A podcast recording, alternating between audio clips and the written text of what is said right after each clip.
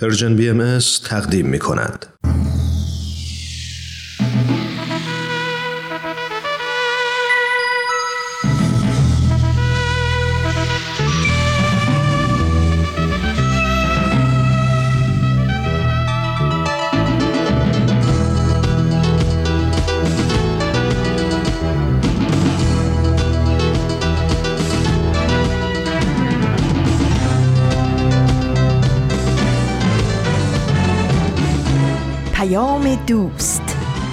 برنامه ای برای تفاهم و پیوند دلها.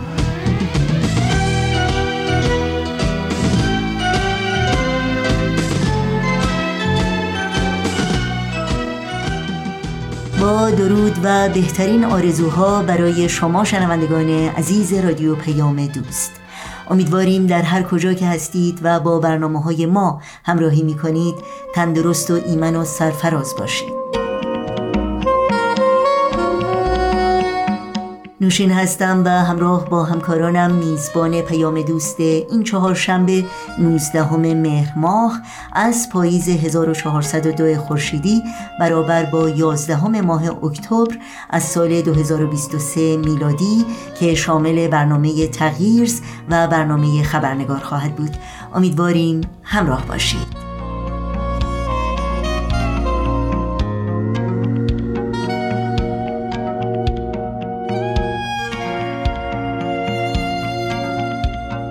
نظرها و پیشنهادهای خودتون رو هم در مورد برنامه ها با ما در میون بگذارید. برای اطلاعات کامل راه های تماس با ما و اطلاعات برنامه ها از شما دعوت می کنم سریع به صفحه تارنمای ما persianbahaimedia.org بزنید و اطلاعات مورد نظر خودتون رو جستجو بکنید. ضمنا اگر تا به حال خبرنامه سرویس رسانه فارسی بهایی رو دریافت نکردید تنها کافی است در صفحه نخست وبسایت ما ایمیل آدرس خودتون رو وارد بکنید تا اول هر ماه در جریان تازه ترین فعالیت های این رسانه قرار بگیرید. این صدا صدای رادیو پیام دوست با برنامه های امروز با ما همراه باشید.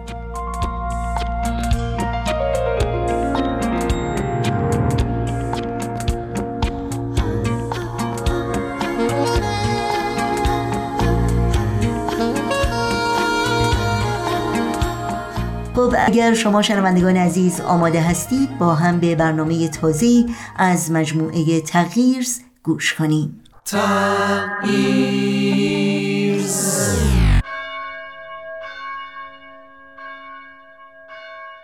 سلام من سارا هستم. به تغییرز خوش آمدید. در تغییرز با هم به نقاط مختلفی از دنیا سر می‌زنیم. در تغییرز درباره گروه ها و افرادی صحبت می کنیم که در شرایط جغرافیایی و فرهنگی متفاوتی زندگی می کنند ولی همگی یک ویژگی مشترک دارند. اونها در جهت تغییر جامعه اطرافشون قدم های مؤثری برداشتن. از خودمون پرسیدیم چطور میشه هر کدوم از ما با وجود محدودیت ها و مشکلات برای ساختن جامعهمون سهمی داشته باشیم. در پادکست تغییرز به دنبال تجربه هایی هستیم که شاید پاسخ این سوال رو به ما نشون بدن. اینجا در تغییر در هر چند اپیزود یکی از این روایات رو برای شما تعریف می‌کنیم.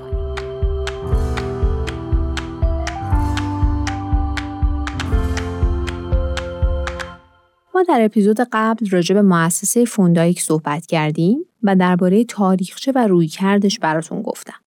پیشنهاد میدم قبل از این اپیزود قسمت قبلی رو گوش کنید. تو این قسمت می‌خوام یکی از تجربه های جالب این مؤسسه که تونسته تغییری در شرایط یک منطقه ایجاد کنه رو براتون روایت کنم.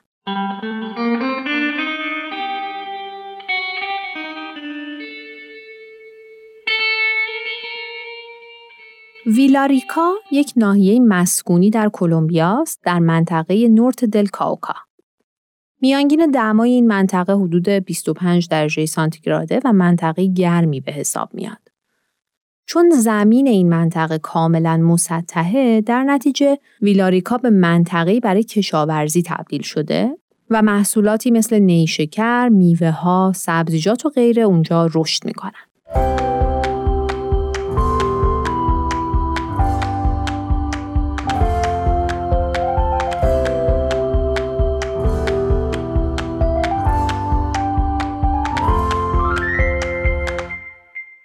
اما مردم ویلاریکا در دوره‌ای با یه مشکل اساسی روبرو شدن. اونم این بود که به دلیل حاصلخیزی خاک این منطقه خیلی از کارخونه های بزرگ قند شروع کردن تو این منطقه نیشکر کاشتن. کم کم تولید نیشکر به حدی زیاد شد که کشاورزا مجبور شدن زمینهاشون رو به کارخونه های قند اجاره بدن چون عملا انگار تنها محصولی که انتظار می‌رفت از این زمین ها برداشت بشه نیشکر بود. این موضوع یک تهدید برای زمین های سنتی و کشاورزای محلی به حساب می اومد. چون در طول سالها فقط یک محصول در این زمین ها کاشته شده بود، این باعث شده بود حاصلخیزی و ظرفیت تولیدی خاک کم بشه و این وضعیت رو خیلی چیزای دیگه هم تاثیر گذاشته بود. مثلا روی وضعیت مالی خانواده ها. چون اونا دیگه نمی‌تونستن از همه امکانات زمینشون برای تولید استفاده کنن. و یا مثلا روی عادات غذایی مردم تاثیر منفی گذاشته بود. و وقتی مجموعه این تاثیرات منفی در یک جامعه ای اتفاق میفته، روی روابط اجتماعی و نوع ارتباطاتی که مردم با هم دارن هم تاثیر منفی می‌ذاره.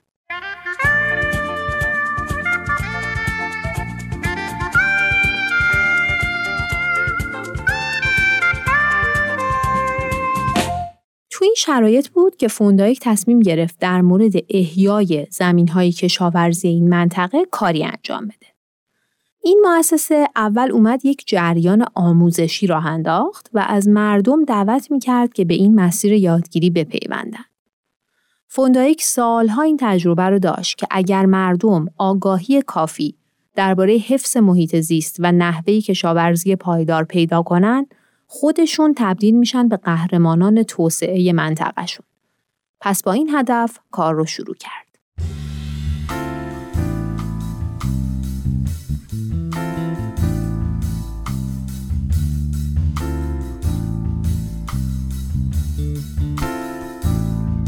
سال 2012 بود که فوندایک پروژه ای رو در شهر ویلاریکا شروع کرد. اونا اومدن زمینی به مساحت 11.5 هکتار رو انتخاب کردند و در اون شروع کردن به کاشت گونه های بومی منطقه و هدفشون این بود که یک جنگل خشک استوایی طراحی کنند.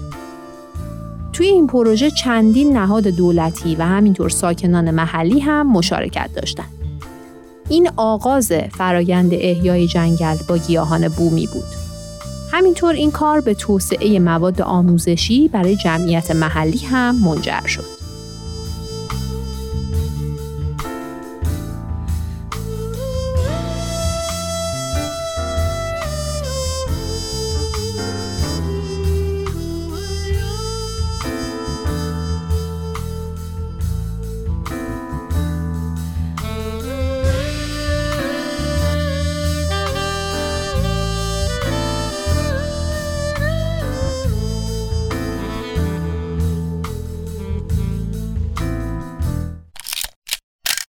بررسی کنیم ببینیم چنین پروژه چه دستاوردهایی داشته.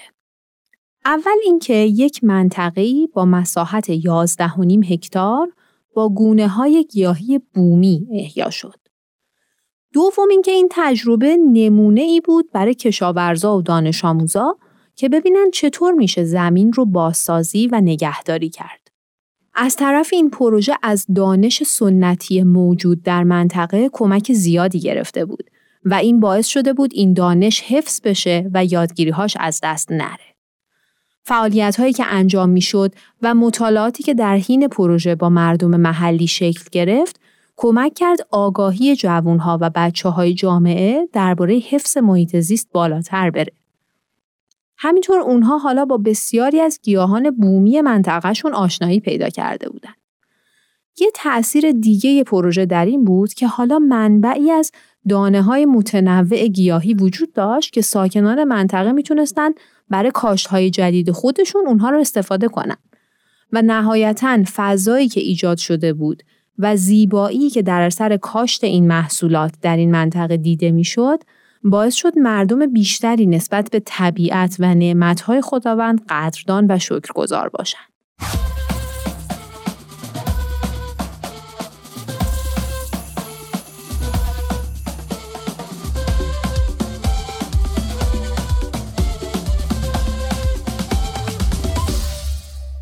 در مرحله بعد فوندایک یک حرکت مهم دیگر رو ایجاد کرد. اونا اومدن با کمک زیست شناسا و کشاورزای برجسته منطقه از مزارع سنتی بازدید کردند و تو این بازدیدها صد گونه گیاهی بومی رو شناسایی کردند. بعضی از این گونه های گیاهی در معرض خطر نابودی قرار داشتند.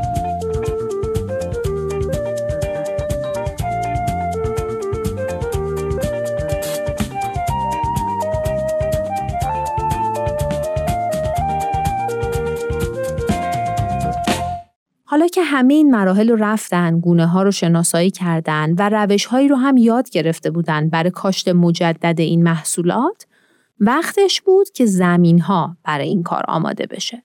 زمین ها باید احیا می شد و این کار بزرگ و سختی به حساب می اومد. تو این مقطع بینشی به کمک مؤسسه فوندایک اومد. بینش اینکه در هر محلی باید فرهنگ اونجا شناسایی بشه و از نقاط قوت منحصر به فرد اون محل برای کمک به خودشون استفاده بشه. اونا فهمیده بودن که در فرهنگ مردم این محل یک روش سنتی مشارکت عمومی وجود داره که بعضی وقتا استفاده می شده. تو این روش مردم برای یک هدف مشترک نیروهاشون رو متحد می کردن. برای کار احیای زمین ها هم به چنین چیزی نیاز بود و وقتی قرار شد از این روش استفاده کنند، مردم منطقه مشارکت قابل توجهی کردند.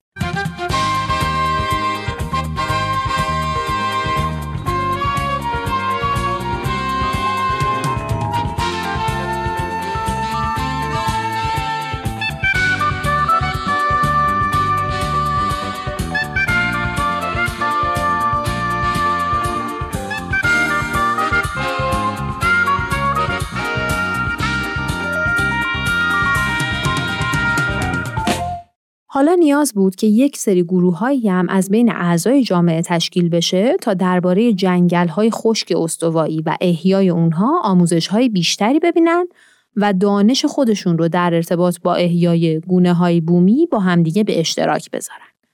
هر گروه مسئولیت یک قطعه 100 متری در محل همون پروژه‌ای که گفتیم رو به عهده گرفت تا بعدا بتونن از نتایج این کار برای بازسازی زمین های منطقه استفاده کنن.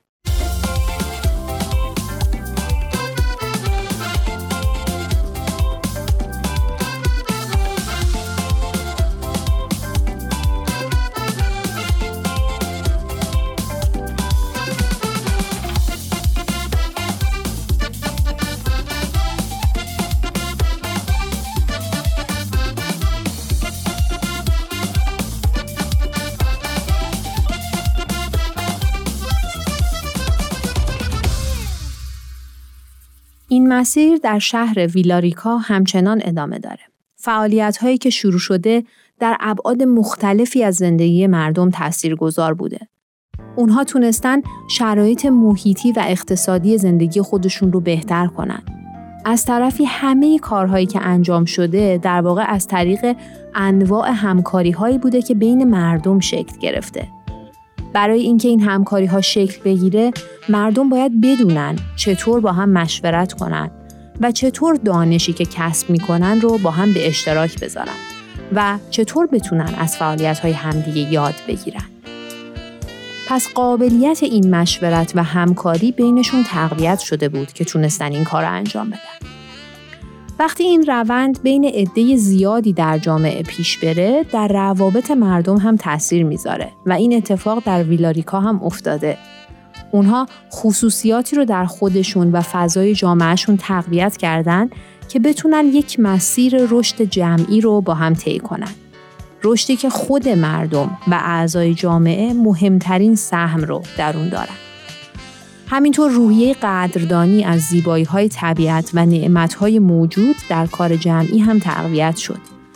مردم این منطقه روحیه نیایش خیلی قوی در خودشون ایجاد کردند به طوری که یک محل مخصوص نیایش در این منطقه ساخته شده. اینجا معبدی هست برای نیایش همه مردم از هر طبقه اجتماعی و هر پیشینه و فرهنگی. مردم این منطقه نه تنها تونستن نیازهای اولیه خودشون رو بهبود بدن بلکه با اقداماتی مثل آسفالت کردن جاده های اصلی کیفیت زندگی خودشون رو هم بالاتر بردن.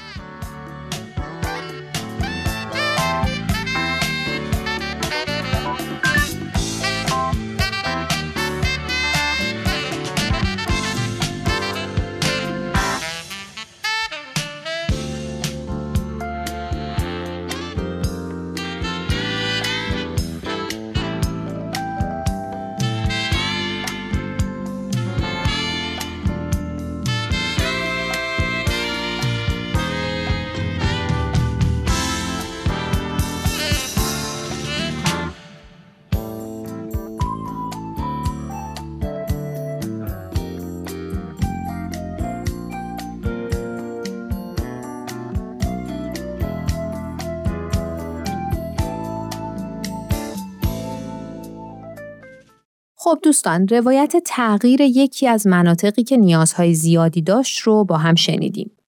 امیدوارم شنیدن این تجربه ها کمک کنه که ایده هایی پیدا بکنیم برای تغییر جوامع خودمون و بتونیم اونها رو به مرحله عمل در بیاریم. در اپیزود بعد ما یک تجربه دیگه از فعالیت های مؤسسه فوندایک رو روایت خواهیم کرد. از همراهیتون ممنونم و همچنان خواهش می‌کنم که اگر نظری راجع به پادکست دارید برامون بفرستید و اگر از شنیدنش لذت می‌برید به دیگران هم معرفی کنید. ممنون.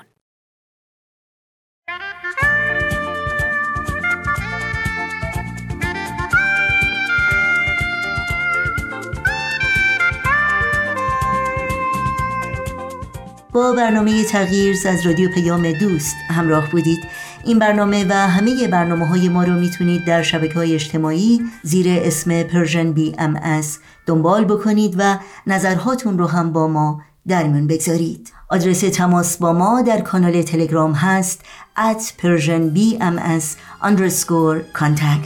در فرصت کوتاهی که تا بخش بعدی پیام دوست امروز داریم با هم به قطعی موسیقی گوش کنیم. ای کودک دل فریب زیبا وی میوه زندگانی من آینه روشن از رویت از کودکی و جوانی من. من عمر عزیز رفته همراه در روی تو می‌کنم تماشا. بینم ز دریچه های چشمت آینده پر سعادتی رو چشمت با ستاره درشت چون اختر بخت تو درخشان. بوی نفس معطر تو آرام دل است و راحت جان.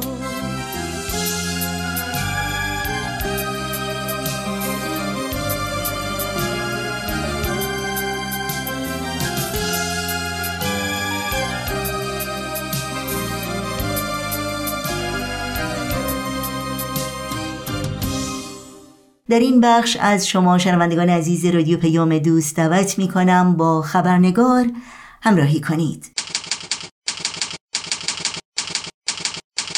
خبرنگار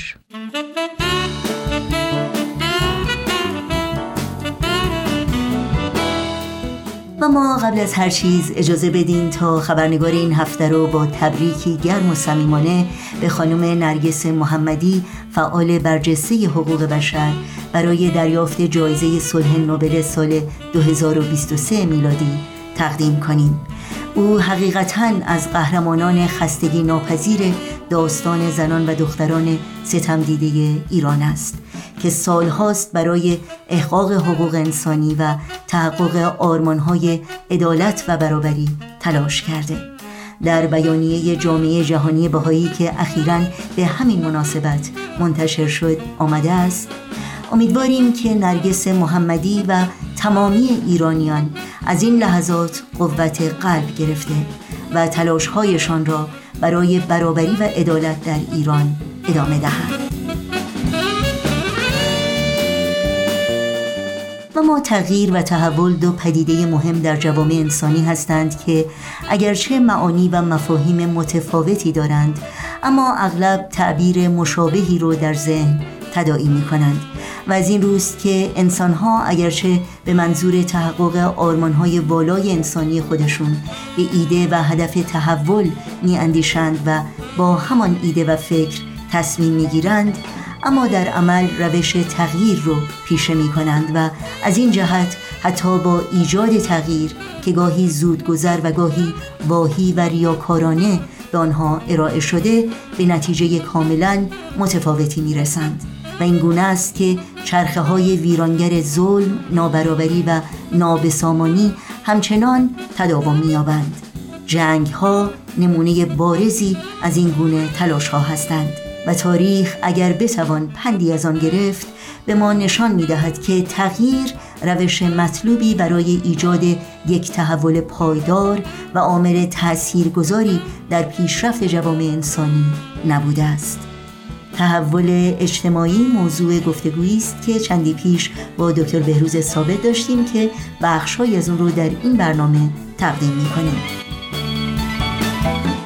نوشین هستم به شما در هر کجا که شنونده خبرنگار هستید خوش آمد میگم و با برنامه این چهارشنبه با شما همراه خواهم بود مطمئنا با دکتر بهروز ثابت آشنا هستید ایشان محقق علوم اجتماعی نویسنده و استاد فلسفه و علوم تعلیم و تربیت و مشاور مراکز آموزش عالی آمریکا هستند و در این برنامه به چند پرسش خبرنگار در مورد تغییر و تحول اجتماعی پاسخ می‌گویند. از شما دعوت می کنم همراه باشید.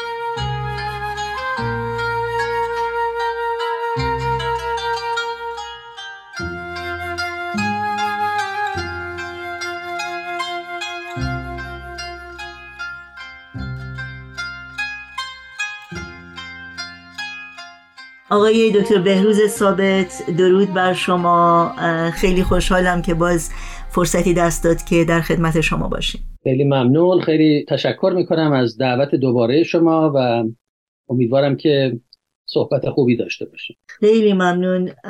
جناب دکتر ثابت همطور که می‌دونید صحبت امروز ما در مورد موضوع تحول اجتماعی هست. بنابراین قبل از اینکه پرسشهایی رو مطرح بکنیم شاید یه تعریفی رو از واژه تحول اجتماعی و تفاوتی که این تحول اجتماعی با تغییر اجتماعی داره که ما می‌بینیم صحبت از اون هم زیاد هست. بنابراین این تحول و تغییر چگونه تعریف میشه و چه تفاوتی با هم داره؟ بله حتما. البته تحول اجتماعی و تغییرات اجتماعی با هم در ارتباط هستند اصولا تغییر و تحول بخشی از مختزیات و مختصات جهان هستی هست.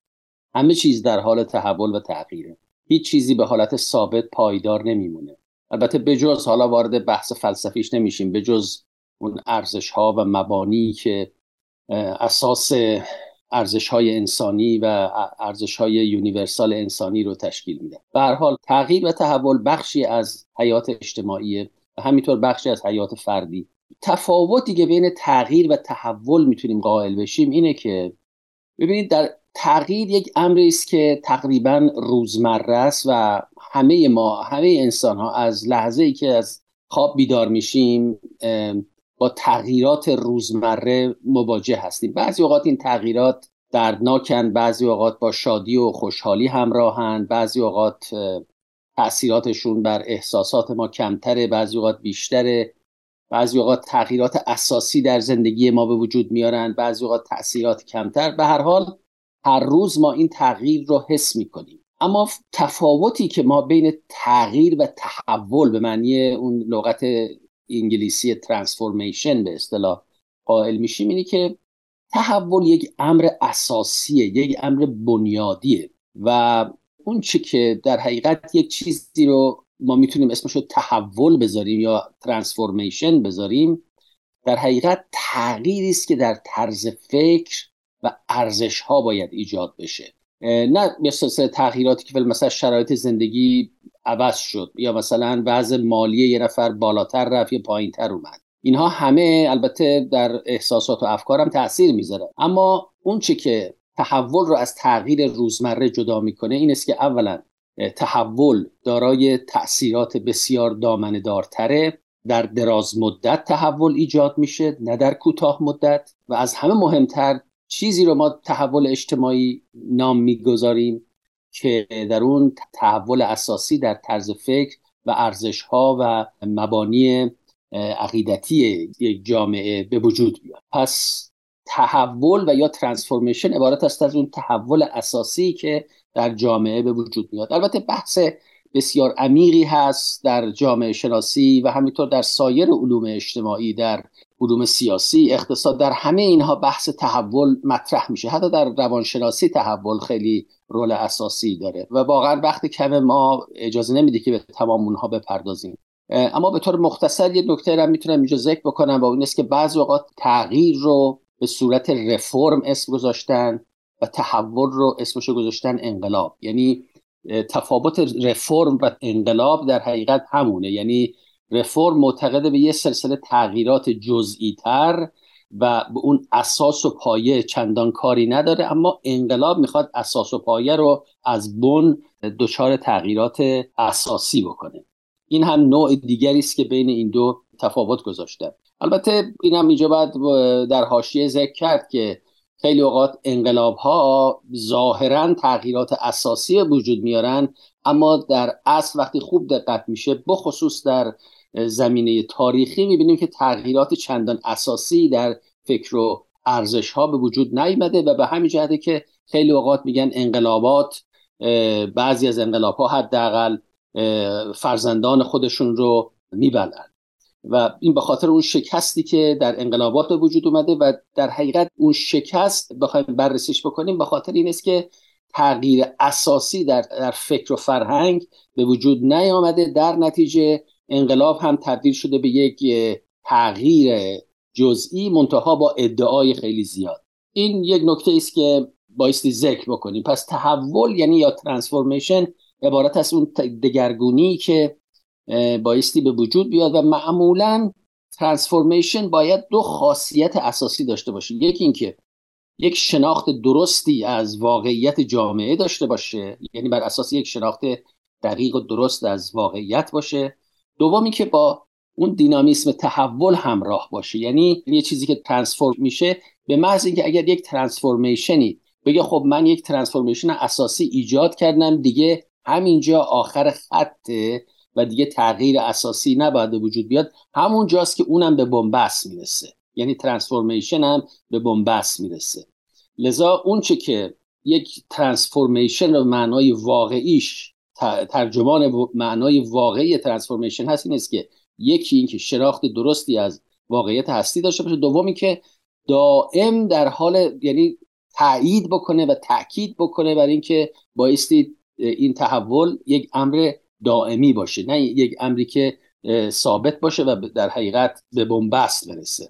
این رو ما در تاریخ علم می‌بینیم. علم هم این دو رو به نوعی مورد بحث قرار میده. مثلا تغییرات جزئی در علم همون تغییراتی است که به وجود میاد اما اون تغییرات اساسی رو اسمش رو گذاشتن پارادایم شیفت یعنی یک پارادایم اساسی ایجاد می‌کنه. اما خود پارادایم هم اون پارادایمی که مثلا پارادایمی که اینشتین در علم فیزیک ایجاد کرد خود اون پارادایم هم باز الان داره مورد بحث قرار می‌گیره. پس این خاصیت علمی که همواره به دگرگونی و تحول مداوم باور داره یکی از شرایط مهم تحول و ترانسفورمیشن هست. خیلی ممنون. درک من از صحبت های شما این هست که تحول رو میشه گفت یک نوع روند رشد هست و با آگاهی وجدان میشه گفت باید همراه باشه و این رشد از یه مرحله به مرحله دیگر همچنان در حال پیشرفت هست. آیا این درک درستی هست از اونچه که شما به عنوان تحول تعریف کردین. بله خیلی دقیق اشاره فرمودین. این جنبه رشد که در حقیقت نشون میده که تحول یک امر حیاتیه یعنی حیاتی معنای زنده. بایستی به تحول به عنوان یک امر زنده نگاه کرد. نه امری که به یه جا می‌رسه و دیگه در جا می‌زنه. چرا که زندگی یا ارگانیزم یعنی ارگانیزم وجود و یا حیات بود حیاتی اون دائم در حال تحول و رشد می‌کنه. با همطوری که شما اشاره فرمودین. لذا رشد وقتی صحبت از رشد می‌کنیم در حقیقت بر این باور هستیم که تحول رو به صورت یک پدیده حیاتی زنده در حال رشد و ترقی محسوب می‌کنیم. کاملا درست فهم. خیلی ممنون. چه موانی بقیده شما بر سر راه این تحول اجتماعی وجود داره؟ ببینیم به طور کلی البته دوباره اینم احتیاج به یک بحث بسیار وسیع و دامنهداری هست. اما وقتی ما به تاریخ نگاه می‌کنیم به گذشته نگاه می‌کنیم اصولا وقتی که یکی از عواملی که تمدنها رو رو به سقوط یعنی در تمدنهای کهن دچار ازمهلال شدن اکثرا از درون بوده. این نکته خیلی جالبیه. البته بعضی اوقات هم از خارج حمله شده. نیروی خارجی اومده کشور خارجی اومده و خب در هم شکسته. اما باز نکته درس تاریخی دیگری که میشه گرفت این بوده که معمولا در این برخورد تمدنهای کهن اون کشوری شکست میخورده یا اون تمدنی شکست میخورده که قبلا پایه های درونیش ضعیف شده بوده. و در حقیقت لذا این مطلب به ما خیلی می‌تونه درس بده برای آینده. و معمولا وقتی که تمام این اطلاعات و داده های تاریخی رو کنار هم می‌ذاریم می‌بینیم که چند عامل بسیار مؤثر بودن به عنوان این موانع پیشرفت اجتماعی و یا عوامل ایجاد بحران اجتماعی. و به نظر بنده در رأس اونها اصولا فقدان یک نوع شناخت و آگاهی از واقعیت اجتماعی بودی. یعنی در حقیقت شناخت جمعی حالا اسمشو بذاریم. اون شناخت جمعی دچار یک انحراف اساسی شده.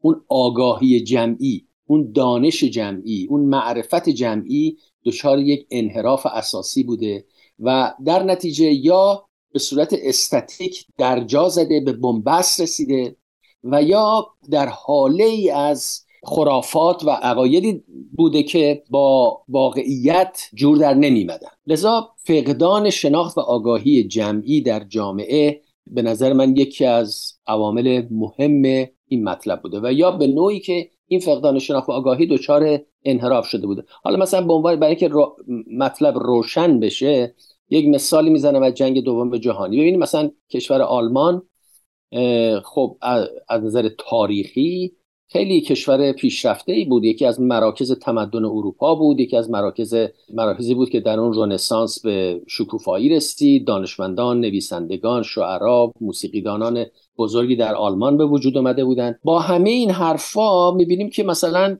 در جنگ دوم جهانی اینها یعنی اون آگاهی جمعی نتونست جلوی رسوخ افکار افراطی مثل ناسیسم یا فاشیست رو بگیره. و این سوال همیشه برای بسیاری مطرح بودی که چه چه عواملی سبب شد که این حالت به وجود بیاد. و در حقیقت چگونه اون آگاهی و شناخت جمعی در آلمان در اون مرحله تحت تاثیر چه عواملی بود؟ وقتی ما اینو بررسی می‌کنیم می‌بینیم که واقعا همین طور بود. یعنی اینکه اولا دموکراسی رو به معنای که بعدا پیشرفت کرد مردم آلمان هنوز تجربه نکرده بودند و شاید حدود ده دوازده سال بعد از جنگ اول جهانی بود که به نوعی یک نوع دموکراسی نیمبندی رو تجربه کرده بودند این یه نکته بود. شاید اگه بخوایم ذکر بکنیم. بعد نکته دیگه این بود که در دهه 20 در حقیقت یک نوع شرایطی در آلمان به وجود آمد که بیشتر بر اساس خوشگذرانی لحو و لعب فراموشی گذشته واقعیت رو به کنار بگذاریم بریم صرفا با لذات بتونیم به زندگی خودمون معنی بدیم. این یه مقدار زیادی در جامعه آلمان به وجود آمد. نکته دیگری که شاید میشه قابل ذکر است البته ابعاد اقتصادی این مطلب. ابعاد اقتصادی وقتی که به وجود میان یه بحث هم هست که آیا این ابعاد اقتصادی دلایلش روانشناسی جمعی مردم بود که به ابعاد اقتصادی رسید یا ابعاد اقتصادی اون روانشناسی رو تولید کرد؟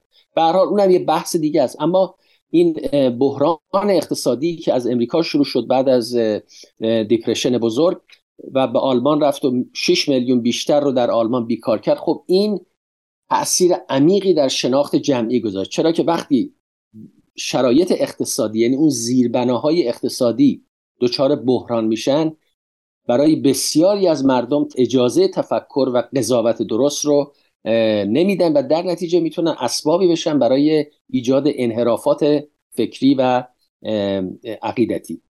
نکته دیگری که می‌تونیم در مورد آلمان ذکر بکنیم این بود که شرایط در اونجا با تعصبات آمیخته شد. یعنی تعصبات و احساسات غلط.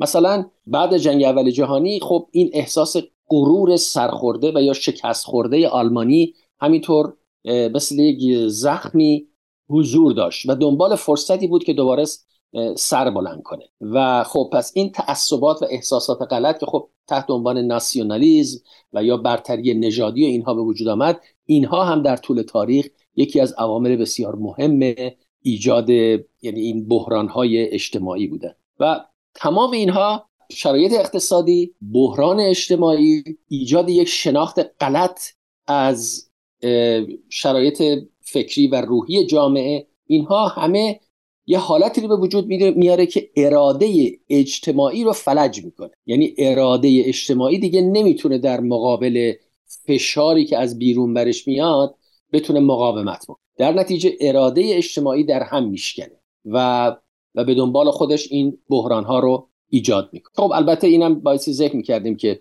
شرایط دنیا هم مؤثر بود. یعنی وقتی که اون شرایطی بعد از جنگ اول جهانی ایمپوز کردن بر بر آلمان ها و اون حالتی که به وجود آمد و اون رقابت ها و تمام اینها و بخصوص با شکست جامعه ملل یعنی به عنوان شرایط خارجی زمینا را آماده کرد برای این بحران در آلمان. این مثال زدم که بتونیم تا حدی این دلایل این مطلب رو که معمولا تقریبا حالت یونیورسال داره یعنی در اکثر جوامع به وجود میاد. یکی همون که گفتم فقدان شناخت و آگاهی درست از واقعیت اجتماعی یکی ایجاد تعصبات و احساسات غلط و اینها که سبب ایجاد بحران میشه و بالاخره فقدان اون ارزش های اخلاقی که بایستی یک جامعه رو روی پای خودش نگه داره محکم و بالاخره فقدان اراده اجتماعی. خیلی خیلی ممنونم. آیا بقیده شما این درد و رنج و سختی بخشی از تحول واقعی است که همه ما به دنبالش هستیم؟ اگر اینطور هست لطف بکنید در مورد مفهوم این رنج و درد و نقش اون در پیشرفت فرد و اجتماع توضیحات رو بفرمایید. ولی اینم البته بحث بسیار بسیار جالب و عمیقی هست که ریشه در جامعه داره ریشه در ارزش ها داره حتی در ادیان روی این مطلب خیلی تاکید داشتن و, و اصولا ما بینید در تجربه فردی تقریبا متفق القول هستن. همه اهل علم اهل دانش اهل آگاهی که معمولا بحران ها و رنج های فردی به دو نتیجه می‌تونن برسن. یعنی یا انسان رو در هم بکوبن انسان رو از پا در بیارن و یا اگر از پا در نیارن می‌تونن درس عمیقی باشه برای ایجاد یک تحول اساسی. چرا که انسان تا این رنج و درد رو حس نکنه همینطور در عوالم یعنی در اون جذابیت های زندگی مادی و نیازهای جسمانی و تمام اینها اونقدر جذابیت برای انسان داره که اگه بخواد یعنی انسان بخواد از اینها فاصله بگیره و یک نوع تعادلی رو برای خودش ایجاد بکنه اون در حالت خیلی اوقات در حالت طبیعی یعنی تحت شرایط نرمال به اصطلاح به وجود نمیاد. معمولا وقتی یک بحران ایجاد میشه انگار اون بیداری و اون آگاهی حاصل میشه.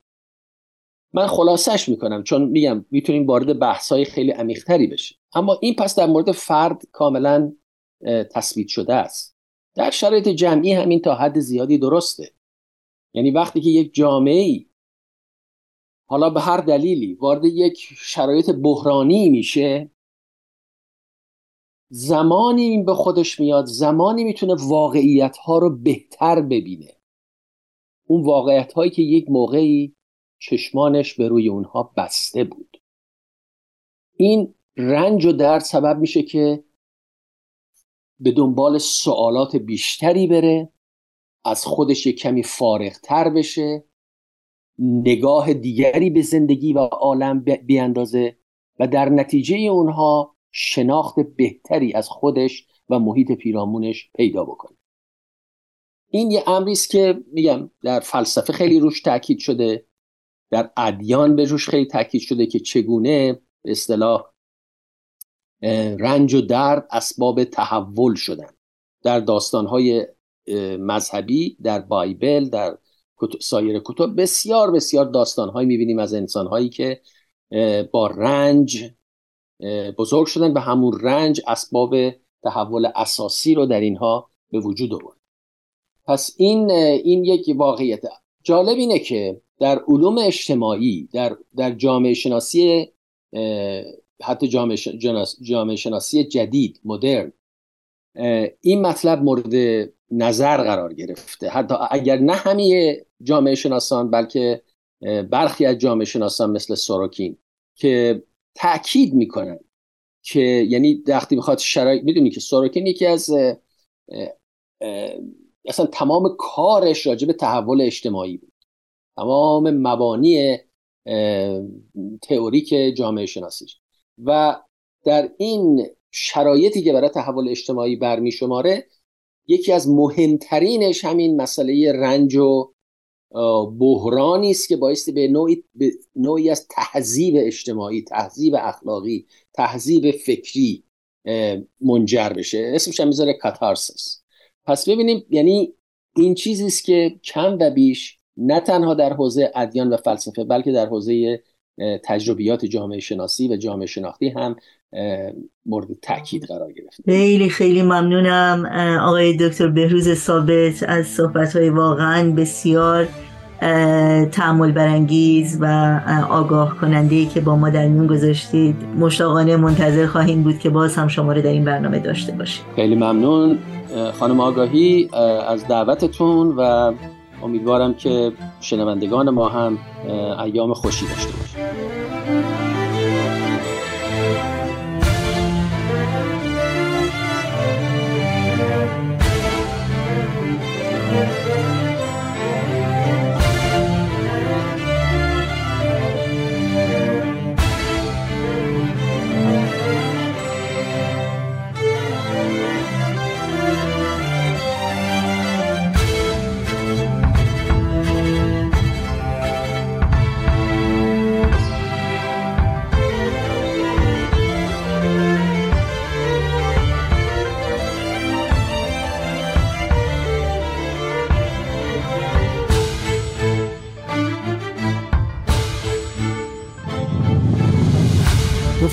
تفنگت را زمین بگذار.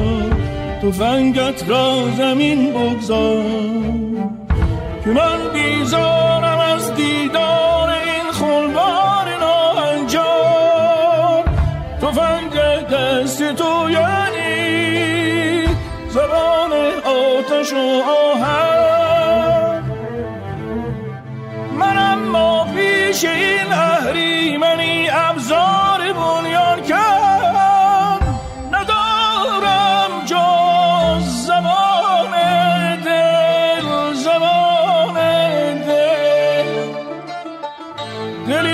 Be.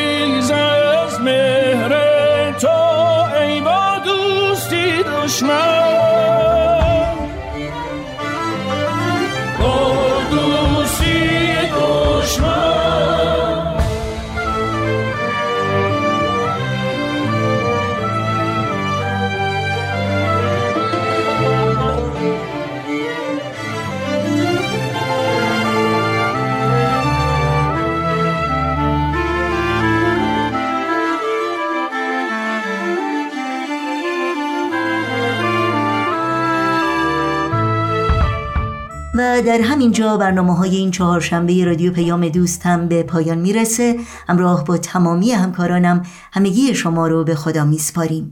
تا روزی دیگر و برنامه دیگر پاینده و پیروز باشید.